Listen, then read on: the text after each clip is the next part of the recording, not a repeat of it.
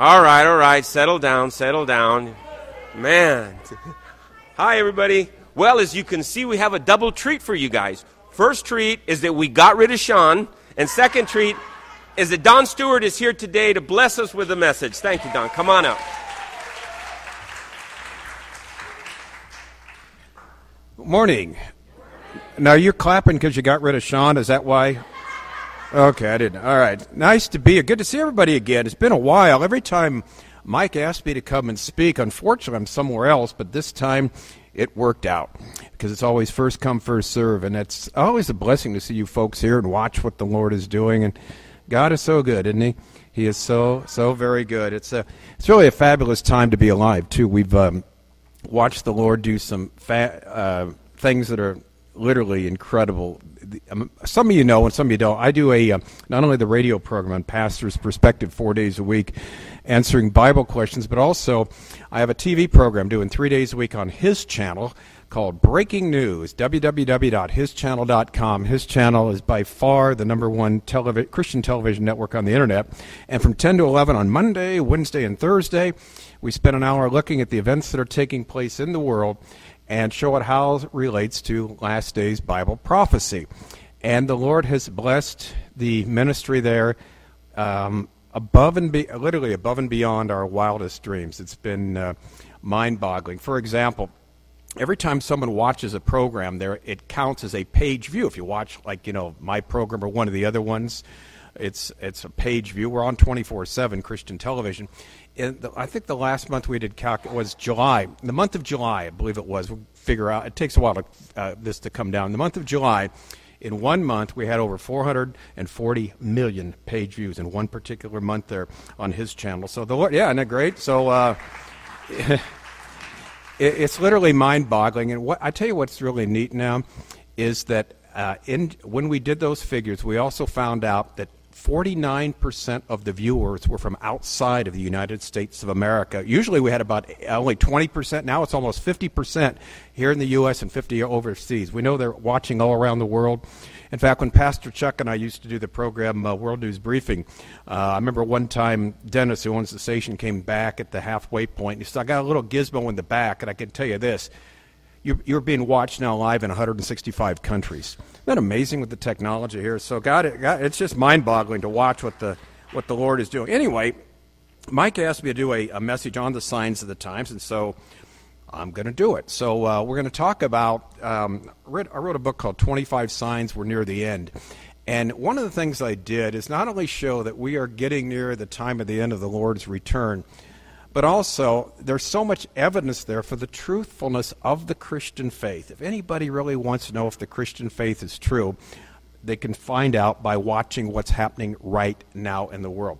And something else, too, and this is very, very important. When we talk about this subject, it isn't just to satisfy curiosity, to let us know what's going to happen in the future. Every single time there is a prediction made in Scripture, it is always to meet a human need that was there at the time. In other words, whenever God had to, you know, show the people of his day that something was great coming in the future, there was a definite need that had to be met. So we're going to meet your need, hopefully, today on a number of levels. Number one, to show you that the Bible is what it claims to be the Word of God, that we are in the last days, the time of the end, as the signs are, are there for us but also too that the same God who has met the needs and fulfilled the promises with respect to the world is also meeting the needs of you and me because we all come in here with needs. There's things going on in all of our lives. We need to know there's a God that's in control. That's why I love doing this subject. So if you have your Bibles, would you turn with me to the 12th chapter of the book of Genesis, Genesis chapter 12, and we're going to look at the first three verses there, which kind of set the stage for everything.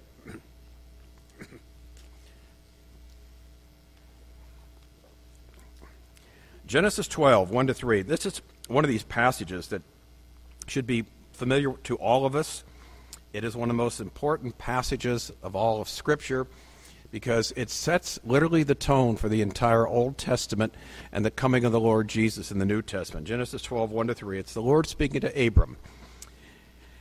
The Lord had said to Abram, Go from your country, your people, and your father's household to a land I will show you. I will make you into a great nation. I will bless you, and I will make your name great, and you will be a blessing.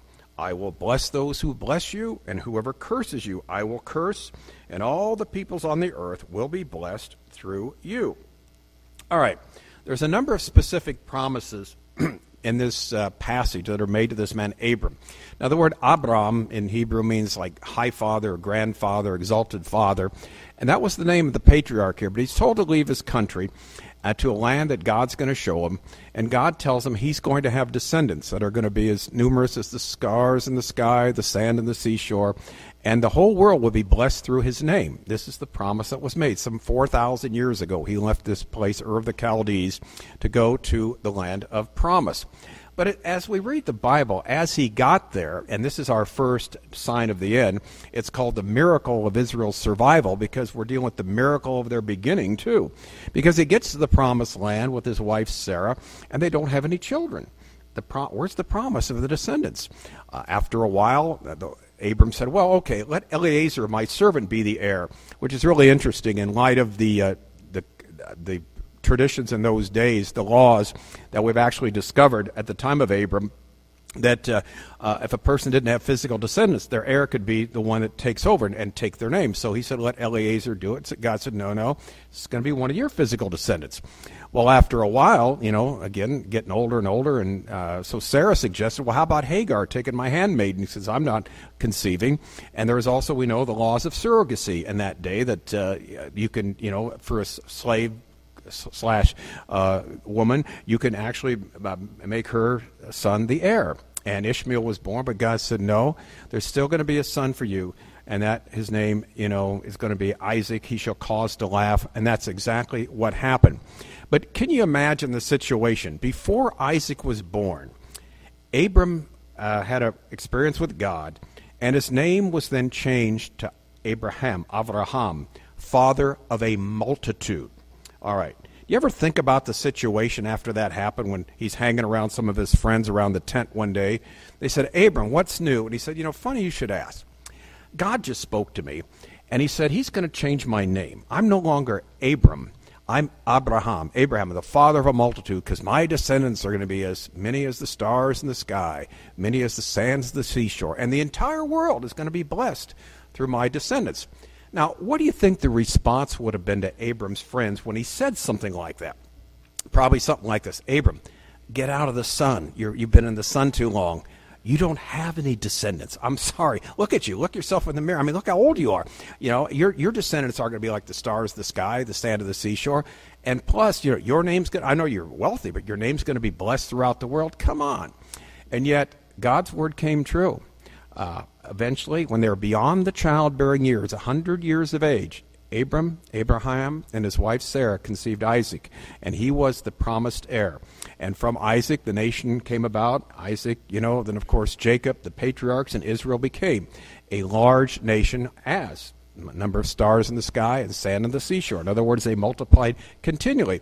So God, first of all, the first miracle here is in the miracle of their survival is the way they got started. They got started supernaturally that Abram did have many descendants, but also something too which we, we often neglect to see that God promised this man not only was going to bless him with many descendants, he also was going to make his name great.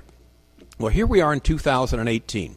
And if you're just counting noses around the world, the most respected name in the entire planet in the area of religion in the year 2018 is the name Abraham. It is. Judaism, Islam, Christianity all look to Abraham as the founder, you know, the human founder of the faithful, as it were. Of course, uh, Islam and Christianity believe in Jesus, although Islam has a different Jesus than us, but they respect him. Judaism does not. They don't believe Jesus the Messiah. And so that's why Abraham even has more people today respecting his name. Again, we're just counting noses worldwide than anyone else, you know, on the on on the planet who ever lived. I don't know don't know about you, but I think that's pretty good. Where 4,000 years ago, God said to Abram, Your name's going to be blessed. And here we are in 2018 and he is blessed above every name. Just again, if you're just counting noses on planet Earth of a respected religious figure. So we have two initial promises fulfilled. A great nation came from him. His name is going to be made great. But God then continued to give promises to his descendants. And here again, like there was a need with Abraham and Isaac, Abraham and Sarah to have a child, another time in their history where God needed to come through and encourage the people when it seemed all hope was lost. And this was through the prophet Jeremiah. Remember, Jeremiah comes to the southern kingdom of Judah uh, when things aren't going real well and he says that the kingdom is going to be taken into captivity for 70 years. You people are going to go to Babylon. And in Babylon, you need to get married, build houses, have kids, because you're going to be there 70 years. But you are going to come back because of the faithfulness of God. Now, when he made that prediction, there was something very important to understand. When nations were removed from their homeland, they never came back. In other words, once they would leave, it was unheard of that they would ever come back to their ancient homeland again. Never. But Jeremiah said, This is the promise of the Lord. So in Jeremiah 31, 35 to 37, he makes a promise now. This is the Lord, promise that his descendants, that's the descendants of Abraham, Isaac, and Jacob, would always exist. It says this The Lord has made a promise to Israel, Jeremiah 31, 35. He promises it as the one who fixed the sun to give light by day and the moon and the stars to give light by night. He promises it as the one who stirs up the sea so that its waves will roll. He promises it as the one who is known as the Lord who rules over all. Here's what the Lord affirms The descendants of Israel will not cease forever to be a nation in my sight. That could only happen if the fixed ordering of the heavenly lights were to cease to operate before me, the Lord says. I will not reject the descendants of Israel because of all they have done that can only happen if the heavens above could be measured or the foundations below could be explored. Foundations of the earth below could be explored, says the Lord. All right, here's what the Lord's saying. You're going into captivity, but remember this when you're there, I have promised that you will still continue to exist as a nation. What happened? After 70 years, they did come back. So the promise now is not only will the nation come, come about, but they're going to continue to exist, the Lord says. But even more specifically, and this is for our purposes here, the Bible also says they're going to exist at the very time of the end. And the time of the end means before God's kingdom comes to earth, there will be descendants of Abraham, Isaac, and Jacob that still exist as a distinct people group. This is the promise of the Lord. And so what the book of Daniel tells us in the 12th chapter, uh, Daniel, uh, is, as he's wrapping up the book, it's really interesting what's going on here. Um, Daniel's trying to figure out what's going on. He doesn't understand it at all. In fact, Daniel 12 4, uh, Lord says, Don't worry about it, Daniel. No one's going to understand until the time of the end. Many are going to go to and fro and try and find answers. And that's why we're living in such a great time, because he is told, literally, Daniel to shut up the book that he has written until the time of the end, and then the wise, we're told in verse 10 of chapter 12, will understand. Why? Because everything will start to make sense. Everything will come together. That's why when we do our program, 25 signs, well, program Breaking News, we talk about the 25 signs we're near the end. I keep having this phrase I say over and over again. You can't make this stuff up. It is literally incredible how it all fits in perfectly with what the Lord has said is going to take place in the future. And in Daniel 12, it talks about a time of great trouble at the end, a great tribulation. Same thing Jesus talked about. But God, it says, will deliver his people Daniel. In fact, he says, at that time, Michael the archangel, Daniel 12, 1, who stands guard over your nation, will arise. There will be a time of anguish greater than any since nations first came into existence. But at that time, every one of your people whose name is written in the book will be rescued. Who's your people? That's the Jews. In other words, at the very time of the end, here is the promise specifically that the Jews will still exist at the time of the end. So here's what we have 4,000 years ago, God said to Abram, A great nation is going to come from you. Took, take, took place. Number two, your name's going to be made great. Check that one off. Number three, Jeremiah says, Look, even though you're going to go into captivity, I'm not going to forsake you. I'm going to be with you. Check that off. Number three. And then we read in Daniel, at the time of the end, the people will be literally center stage, ground zero. They're going to be God's testament to the world. And they're going to be they're going to survive this time of great trouble. And so the Bible promises all these things are going to take place at the time of the end. In other words, they will still exist. These are specific promises. Now, what's also interesting, too, is in uh, Matthew's gospel, I won't turn to there, in uh, Matthew 24 20, the Lord Jesus was asked about the signs of the end. And it's fascinating. He, he said, when this time of great trouble or great tribulation takes place, pray that it doesn't happen in you know wintertime or lousy weather or it happens on the Sabbath when you have to leave Jerusalem. And the reason he said that is because there were certain restrictions what people could and couldn't do on the Sabbath. Now, what's fascinating to me, this was made very came home very clear to me a number of years ago. I've been to Israel now uh, 18 separate times, 18 times in my life. Um, I wish I could get back there. I can't. I've been offered, in fact, the last in six years. I've been offered, I think, a dozen trips. You know, we'll pay your way. This I can't get away. I got too much to do here. But anyway, um, we'll find some way sometime to get away again. But anyway, be it as it may, my first time there, 1976. I was this young punk kid, you know, able to go there, and I was with Josh McDowell, best-selling Christian author. He was making a film, and I got dragged along and taken along. It was great, fabulous time because I got to meet some very, you know, high people in the Israeli government, high officials, and the such like. But one of the interesting things there was the first Sabbath day when I spent in the city of Jerusalem. We stayed at the Hilton Hotel, which is, um, I think it had about nine or ten stories there. We were up like the ninth story, something like that. So it's time for breakfast, and the Israeli breakfasts are second to none. So I couldn't wait to go down for that. So I go and I, I, you know, I see the elevators open. So I go and step into it, and the door shuts, and I notice something. Every floor, the lights on, it's pushed. So what's this? And so we go. I'm on the ninth floor. Elevator stops the eighth, opens up. No one's there. Okay, fine. You know, closes again. Goes to the seventh floor. You know, opens up. People come on. You can say, you know, either Boker Tov. You know, if you're Hebrew or you Bonjour, or Guten Morgen, or whatever it might be. You know, because you get people from all over the world. You say hello. Anyway, every single floor that elevator stopped and it opened and closed. No one had to push any buttons. Well, I, I don't know what's going on. Anyway, I get finally to the bottom. Then I realize I left something in the room. I got to go back up. I hope it's not the same going up. So I get back in the elevator, and guess what? All the buttons were pushed. I go all the way up again, all the way back. Finally, after coming down, literally about a half, 25 minutes, half hour later, I went to the front desk and I said, I got to ask you something. What's going? What's the deal with these elevators here?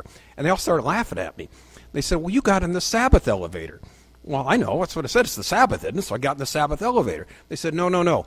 On the Sabbath, remember, you're not supposed to do any work, and it's determined by the religious authorities. Pushing a button in the elevator is doing work on the Sabbath. You can't do that, so it has to be all done for you. That's why people that get in the Sabbath elevator have to, you know, don't do any work. They let the elevator take them up, take them down. But if you would have been paying attention, a little bit down the hall is the Gentile elevator, goes straight down to the bottom and straight up. Great. Now you tell me. Anyway, but um, and it's it's always funny on our trips too to watch people. You know, we warn them, but they don't pay any attention. You know, I watch them get in the Sabbath elevator for breakfast. You know, see in a half hour. They don't know what I'm talking about. But anyway, but here's what got me. I started thinking about it. Here I was in 1976, and what's going on? The Jews are still keeping the Sabbath, still keeping the Sabbath as Jesus predicted they would in the last days.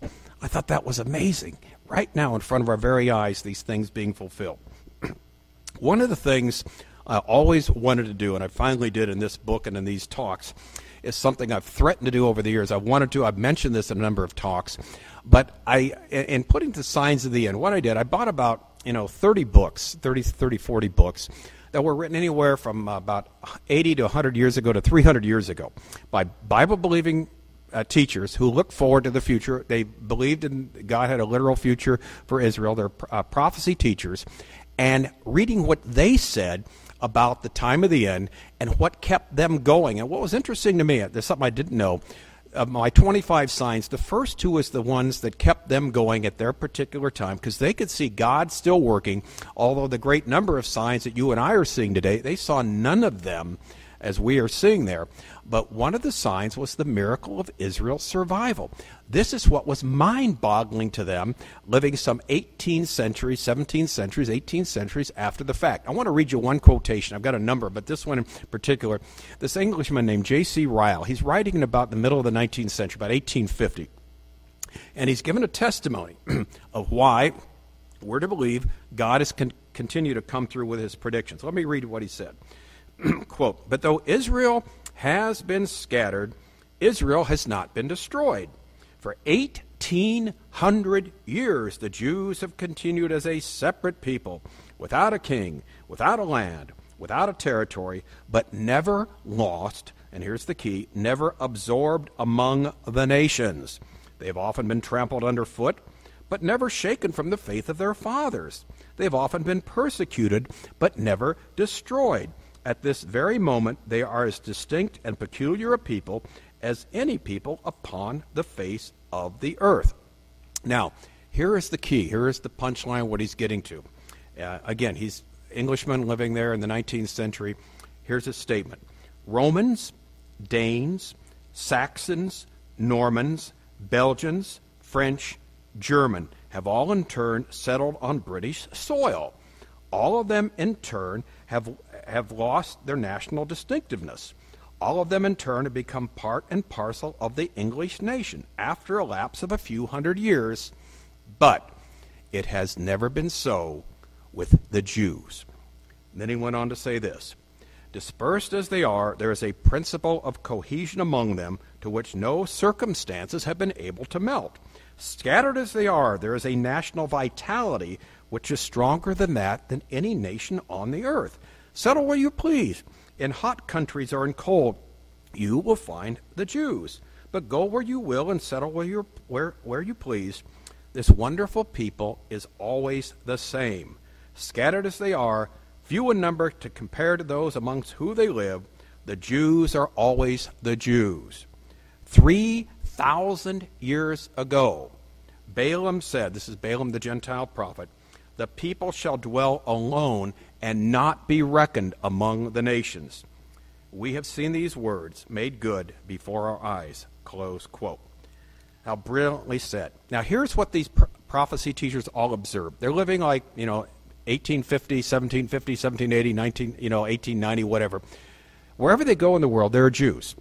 But the Jews are always a distinct people. They look the same, they act the same, they have the same laws, the same rules. They never become absorbed amongst the nation they live in. And so this is true no matter where you go on the, in the world, there's always Jews living there, but they never are, they're always a distinct people. The other nations, like you said, the Saxons, the Normans, the Belgians, the French, they go to Britain. They're Englishmen after a couple hundred years. Never the Jews. So, it, what what was the point was, if that's the case, then God has kept them a distinct people because He has a future for them, and that's what kept these people going. Realizing God had, you know, made these people a distinct group to be a testimony to the world. So, to summarize our first sign of the end, the miracle of Israel's survival, what's been fulfilled? A great nation came from Abram. His name has been made great. They've continued to exist as a distinct people, and they exist in the last days as the sign of the end. And so the first thing that hit these uh, people that paid attention to the Bible and looked around hey, how come they're the only nation, you know, that still exists as a distinct people? And all, no other nation does that. What, what's so unique about them? Because God said through the prophet Balaam 3,000 years ago that's going to be the case. Now, the second sign is what also kept them going. We call this, as their enemies have done to Israel, so God will do to them. Now, if you recall when we read, read, Genesis 12, 1 to 3, God said, I'm going to bless those that bless uh, Abraham's people, your people, but I'm going to curse those who curse. In other words, if a nation or a group of individuals attempts to destroy or thwart the, uh, you know, the progress of the people of God, God is going to judge them. Now, you, when you read and study through your Old Testament, among other nations, we're going to mention five, you see a number of nations that attempt to do that the Amalekites, the Philistines, the Ammonites, the Edomites, and the Moabites. Each of these five nations attempted to thwart what Israel was attempting to do, get to the promised land. They all tried to destroy God's people. They tried to stop them from entering the land and thriving. And God pronounced judgment on each and every one of these five different nations, particularly through the prophet Ezekiel, but other places in Scripture. God promised judgment and said, They will be no more. Why? Because they dared take on God's people the nation of Israel. All right, book written in 1995 called The uh, Archaeology of Society in the Holy Land. Listen to what the authors say. Quote By the time of Roman rule, around 63 BC, the people of Ammon, Edom, and Moab had lost their distinct identities and were assimilated into Roman culture Close quote. Hmm. So, today, you will not see an Ammonite, a Moabite, an Edomite, an Amalekite, a Philistine. Every single one of these nations lost their distinct identity. They've been amalgamated in other nations or completely destroyed. Why? Because they dared take on the people of God. Yet Israel, against all odds, still exists. But as they say, there is more. There is another nation in Scripture that took on Israel and gave them many problems. That is the nation of Egypt. Yet the book of Isaiah tells us in the 17th chapter that Egypt, uh, and 19th chapter, excuse me, in the 19th chapter, that Egypt will not only exist at the time of the end, Egypt will thrive and there will be a monument built to the Lord in the country of Egypt. Let me ask you something. Are there still Egyptians today? Yeah, of course there are. And so, Sam, I can think about this for a second. Here we've got seven different people groups the Jews, Egyptians, and then the five that were promised judgment against them. Two of them still survive today the Jews and the Egyptians. The other five, nada. They're not here. So, if my math is right, God is seven for seven with respect to these nations. Are we beginning to see a pattern here? I hope so. And this is something else that kept these people going. I got some great quotes in the 19th century from other, you know, people were looking at uh, looking at the whole situation and say, "Wow, they're still Egyptians, they're still Israel, you know, even though they're scattered throughout the world, but these other nations are, are gone." Wow, how can that be if it were just coincidence? It's not, because God is working His plan out through the world, and it's objectively there for everyone to see. So, along with sign one, with four particular points under it Sign 2, we have six. And I should have mentioned, by the way, the 25 signs aren't just 25 specific points. Again, under sign 1, we had four points. Under sign 2, six, with the six nations specifically mentioned. Under sign 3, there, there's seven points. Actually, there's 11 of them, but we're only going to get, uh, we'll try and get to seven of them here for the time. But the point is, God has given us many specific things uh, to look at. Now, sign 3 is the biggie. This is something these people look forward to seeing. They never did. That is these, these Bible interpreters that you and I have seen in our life in our generation. And sign number three is that Israel will miraculously return to its ancient homeland in the last days. The Jews are going to miraculously return to their ancient homeland in specifically in the last days. That is a prediction in Scripture, um, as we're going to see. And this is the one that these people believed by faith it was going to happen, but they never saw it. All right, what's going on? Jesus said the people are going to be rejected by God for rejecting him, but not forever. Remember the last week of his life? He's um, about to go to the cross. And in Luke 21 24, he's talking about Israel. And he's talking about them, they're going to fall by the sword. They'll be taken as prisoners, he says, to all the nations. Jews will be taken as prisoners to all the nations. Isn't, you know, not like Babylon, just one place, to all the nations. Then he said Jerusalem will be trampled on by the Gentiles. Then this great little word, until. There'll be a time it won't, until the times of the Gentiles have been fulfilled. So, in other words, Jesus is saying this All right, for rejecting me as the Messiah, here's what's going to happen. You're going to be basically taken as captives all, and that's what happened. They were taken to Rome, and Rome sold them as slaves to all the four corners of the earth. Fulfilled there. Also, too, he said, God is not through with you. There's going to be a time when that's going to stop from happening. And then specifically, we are told this in Ezekiel 38 8. And this is, this is the key that we all need to, to look at and remember. In Ezekiel 38 8, the Lord is talking about an invasion that will come to the land of promise in the last days by these seven or eight nations around the um, that are uh, living around Israel at that time. In fact, if you watch our program, we have almost every day, st- every program, a story on that of the uh, stage being set for that to miraculously happen. But anyway, what it talks about is an invasion that happens, and according to Ezekiel 38 8, twice in one verse, it says this In the latter years, uh, after many days, you will be summoned. He's talking to a leader that's going to come and attack Israel. In the latter days, after many years, you'll be summoned to the land. In other words, this is going to happen only at the time of the end. So pay attention here. At the very time of the end, when Israel still exists, there will be an invasion of this country by seven or eight nations that surround them. All right? The nations are mentioned there uh, to, to, us in the uh, book of Ezekiel 38 and 39. Now, What's interesting about this, as we read this in context, in this verse, verse 8, it says, with its people gathered from many nations. In other words, Israel, they, the people will be gathered to the land in many nations, from many nations. In other words, not just one nation. In the last days, you're going to attack a group of people that have come back to their land, coming from many nations, to a land that is desolate. A land that's desolate. Not a land of milk and honey, a land that's desolate desolate, they're told at that particular time.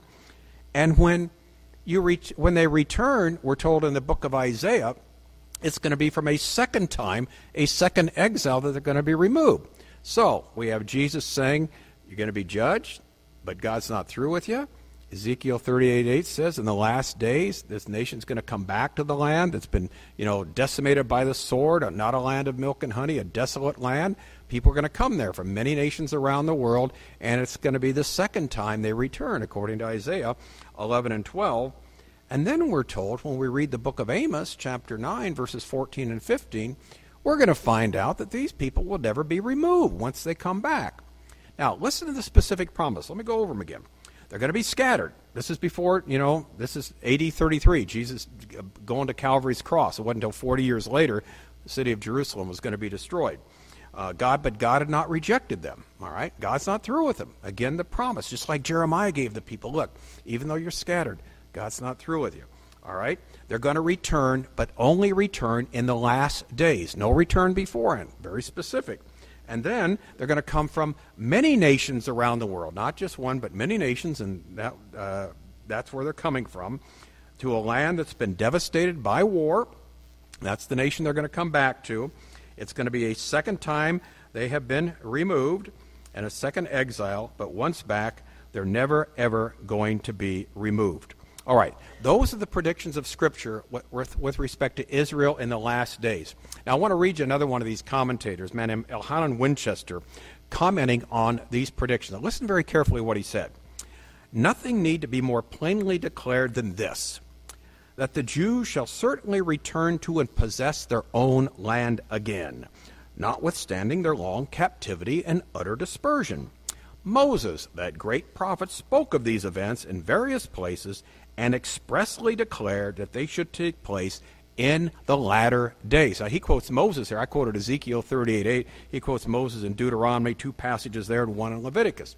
Okay, nothing need be more plainly stated than this. The Jews are going to return to and possess their own land again in the last days. he wrote this in a, a series of lectures, a course of lectures on prophecies that remain to be fulfilled. He wrote that in the year 1789. 1789. 1,700 years after these predictions were made, he said there still remain to be fulfilled. 1,700 years after the Jews were scattered throughout the entire world, their city and temple destroyed. No state of Israel. They're out, again, the four corners of the earth. Nothing be more plainly stated than this. Why did he say that? Why did he say it? You know why? He had the Word of God in front of him. And here's the promise, the great promise of God. If God says something, uh, it's going to come to pass. Well, what's the verdict of history? Well, very clearly, the Jews were scattered as Jesus predicted, right? Number two, God was not through with them, as we saw, as these uh, d- different commentators noted. They're still around, they're still existing as a distinct people. They have returned in the last days. Now, these people never saw it. We, we saw it. May 14th, most of us didn't. May 14th, 1948, if you're alive at that time, you would have been there to see it when the modern state of Israel was reborn. They have returned. They have come from many nations around the world.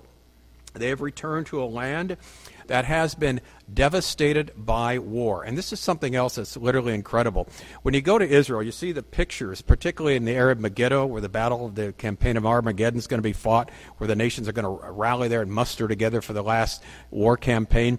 Uh, pictures of Megiddo. They have these black and white pictures of it where it looked at the beginning of the 20th century when the Jews bought land from the Arabs that are there in that particular area. It was swamp infested. There was malaria there. There was nothing good about it. It was the worst type of land you could ever wish to see. It was horrific there. And the Arabs thought, well, we really took these Jews. We sold them this land. It's, it's totally worthless.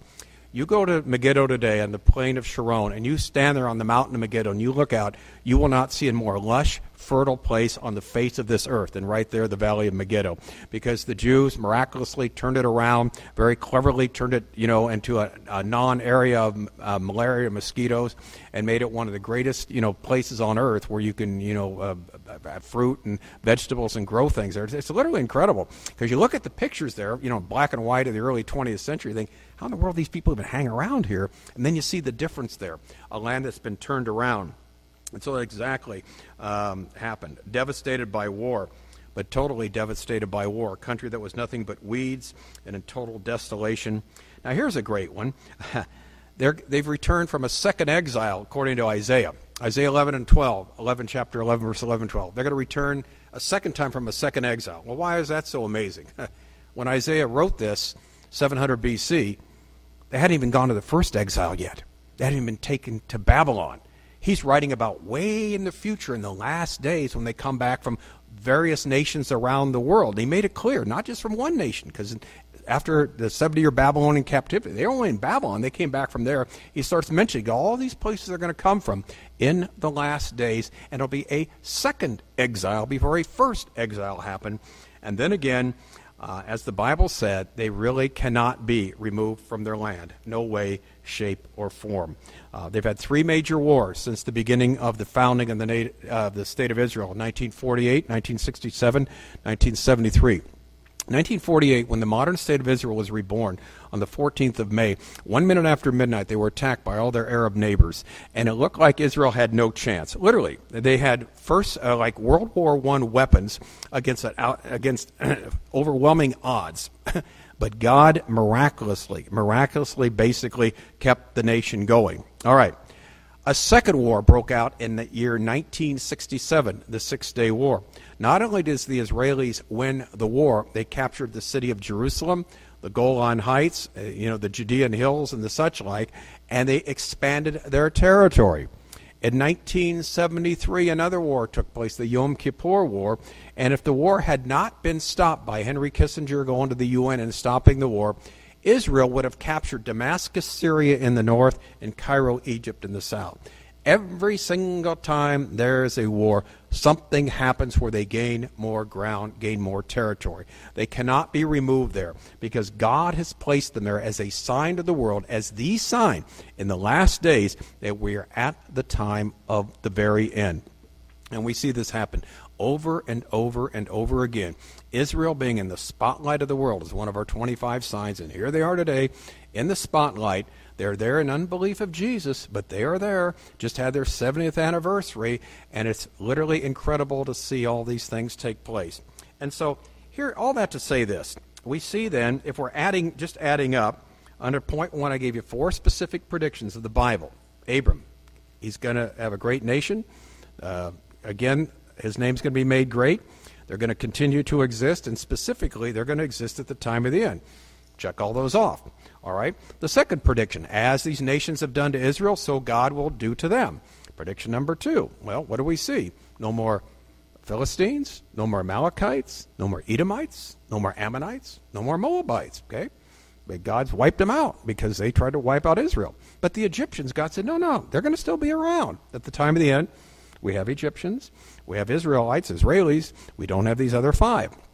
But then the big sign the miracle of their return. Remember, no other nation in the history of the human race has ever returned from their land after being gone once. It's happened to Israel not once, but twice. Once after 70 years, once after 1900 years, and both times predicted by Scripture. Why? Because you and I serve a very, very faithful God that means what he says, and he says what he means. And so the same God that has made prediction with the nation of Israel, uh, with the history of the descendants of Abraham, Isaac, and Jacob, has made predictions for you and me and he's made promises that we can literally take to the bank. And this is why this is so important. Like I said, every time a prophecy is made, it's always where there's a need. When Abraham and Sarah had the need to conceive a child, when Jeremiah is talking to these people that are going to go in captivity for 70 years, their city's going to be destroyed, their temple's going to be destroyed. When Jesus told the people of his day, you know, judgment is coming, but there's going to come a time when Jerusalem will no longer be trodden down, trodden down by the nations. In other words, there's hope. And God is here today to give each and every one of us hope with respect to the future. In other words, the story isn't over yet. Now, can you imagine living like Elhanan Winchester 1700 years after the fact and writing something like, well, nothing is more obvious than this? I mean, it's been 1,700 years since there's been a, a, a, nation of Israel in the land.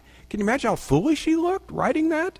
But see, he didn't care because he had something. The word of the living God, the promises of God, he knew someday they'd be fulfilled. Now, he never lived to see them, but you and I have. We're seeing all these things now happen right in front of our very eyes. I'm giving a talk tonight at the uh, 412 Church out in San Jacinto from Ezekiel 38 and 39. One of the things I tell the group is um, it's, it's, based on a talk I, I, I, put together a number of years ago. And I said, you know, I thought of, and this is the last day's invasion.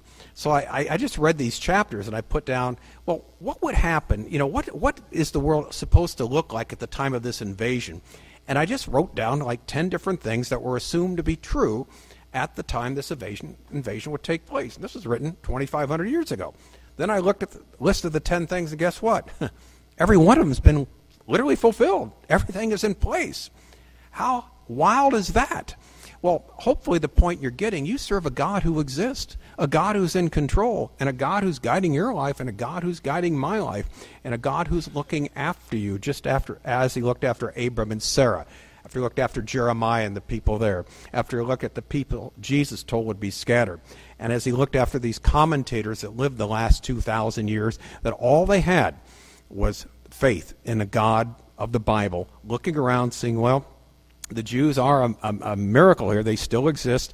They're distinct people, their own laws, their own dress. Their, you know, there will be a day they come back. They didn't live to see it. You and I did. So it's really a fabulous, fabulous time to be alive. It is that we see God working in the world. To tell you two quick stories and win because I'm running out of time here. Uh, my first trip to Israel, 1976, as I was mentioning, uh, had a privilege of meeting with one of the high, um, uh, you know, leaders in the city of Jerusalem at the time of the 1973 Six Day War. Yeah, uh, so as Josh and I, we were there making a Christian film, and they realized Christians are their best friends, and so we got we were set up with this this person. Uh, I can't remember his name. It was Michael or Peter, one of the two. Anyway, we're at the King David Hotel. They're the very, uh, you know, it's the hotel there. All the diplomats stay at, the presidents and prime ministers, when they go to Jerusalem. Anyway, we met with him, and uh, he said, "You can ask us anything you want." About the nation of Israel. And Josh asked him this question. He said, I love it. He says, Why should we as Americans support Israel? And this guy had a great sense of humor. In fact, I use this line all, all the time now. He said, You guys are for the underdog. Israel's such an underdog. Look, us 110 million Arabs at that time surrounding us. We're a nation of 3 million. Our nation is so small, you have to write Israel out in the Mediterranean Sea. It doesn't even fit in the country, in the map, you know. You can't even write it on the map. We're so small. It's like you need a magnifying glass to see it. Anyway, they asked him a bunch of questions. And finally, at the end, uh, it was this. Josh said, Okay, Don, do you have a question for Michael? And I said, Yeah, I sure do. I said, Can you please explain this to me? Something I've always wanted to know from a Jewish, you know, a, a figure, leader. I, and I went through their history. I said, You have been twice removed from your land, twice come back. Once after 70 years, once after 1900 years we were told from 1948 to 1967, when Jerusalem was divided right down the middle, that the broadcast, the television broadcast from, it was called Transjordan at the time, from East Jerusalem would be broadcast into West Jerusalem. And the presenter who did the news every night would sign off with this. The person would look into the camera, and here's what they would say to the Jews This is our message for you. We are going to kill every last man, woman, and child of you. We are going to drive you all into the Mediterranean Sea. I don't know if they said have a nice day after that or good night, but anyway, that that's how they ended the broad. Can you imagine seeing that? This is your news broadcast that comes across. We're going to kill every last man, woman, and child of you. Yet what happens?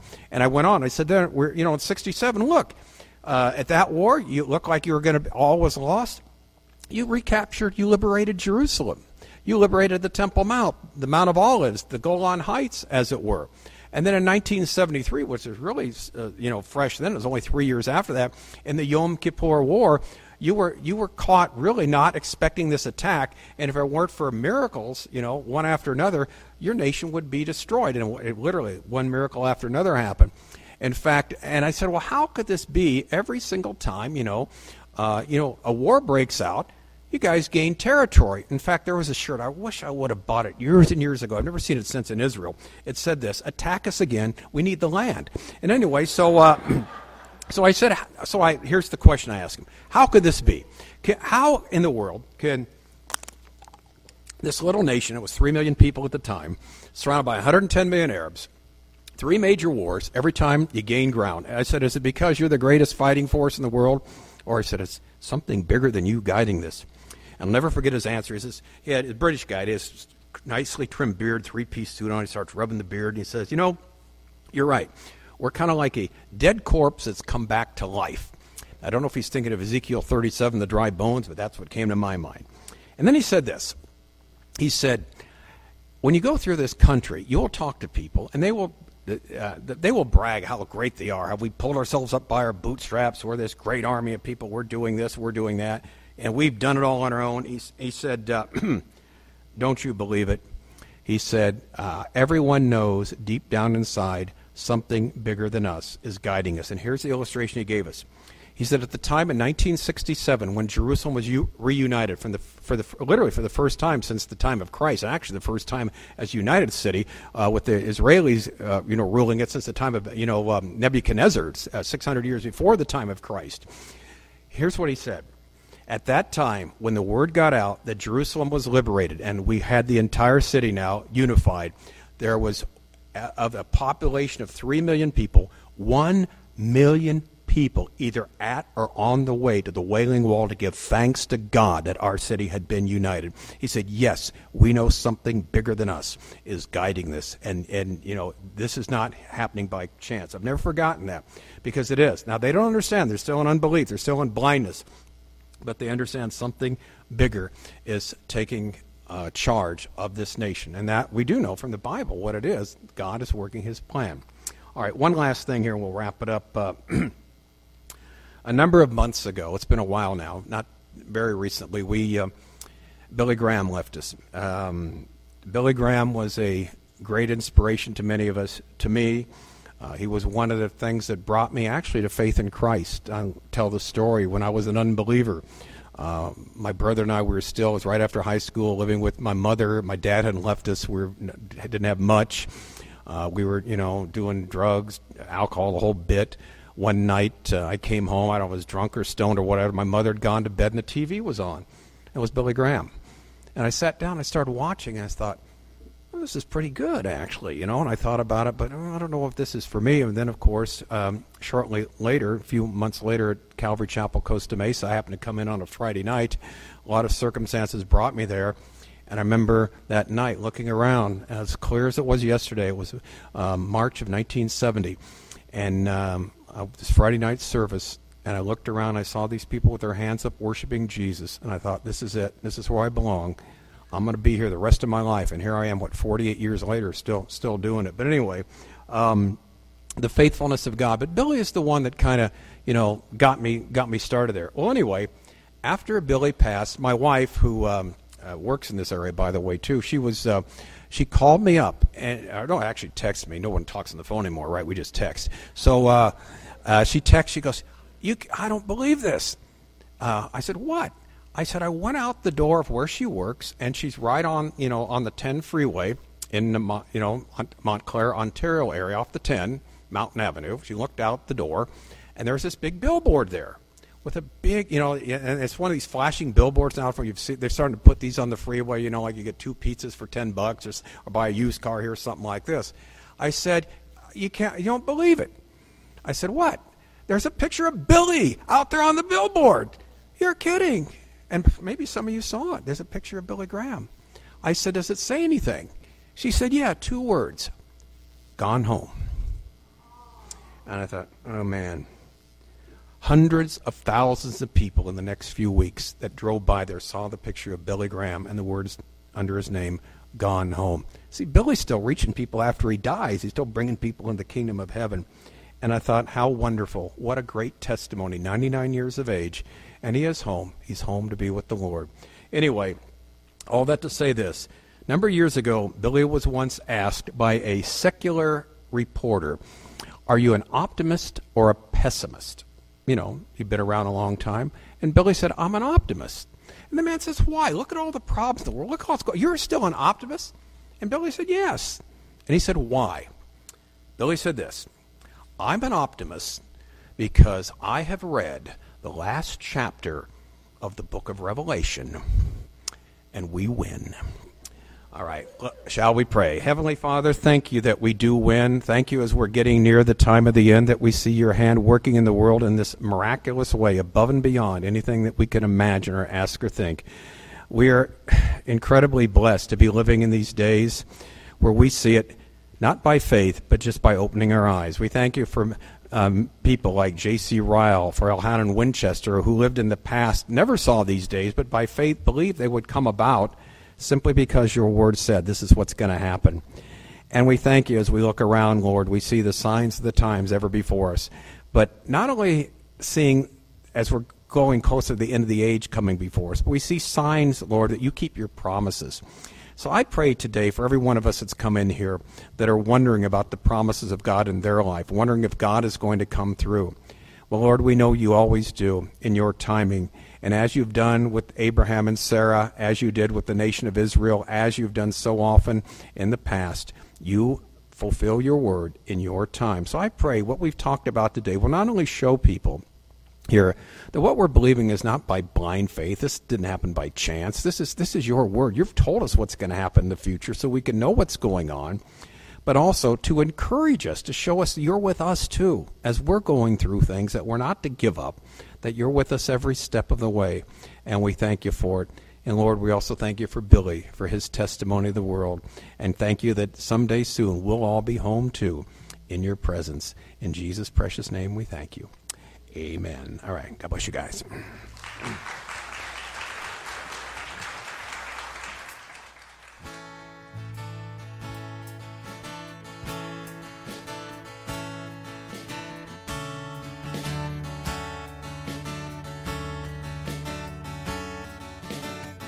You hear me when I call. You are my morning song. Though darkness fills the night, it cannot hide the light. Whom shall I fear? You crush the enemy underneath my feet. You are my sword and shield, though troubles linger still. Whom shall I fear? Goes before me. I know who stands behind. The God of angel armies is always by my side. The one who reigns forever. He is a friend of mine. The God of angel armies is always by my side.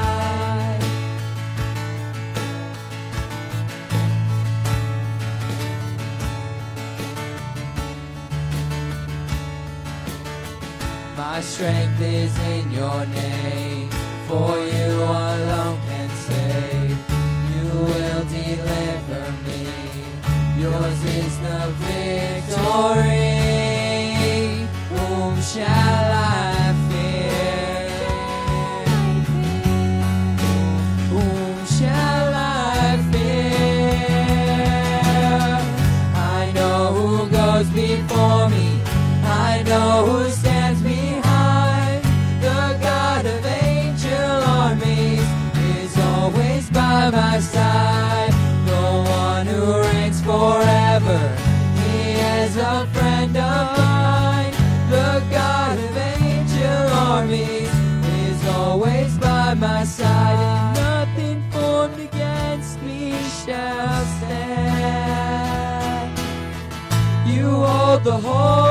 world in your hands.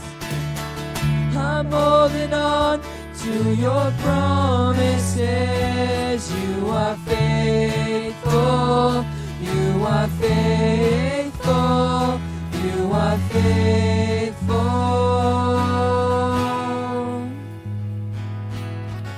I know who goes before me. I know who stands behind. The God of angel armies is always by my side. The one who reigns forever. He is a friend of mine. The God of angel armies is always by my side. I know who goes before me, and I know who stands behind. The God of angel armies is always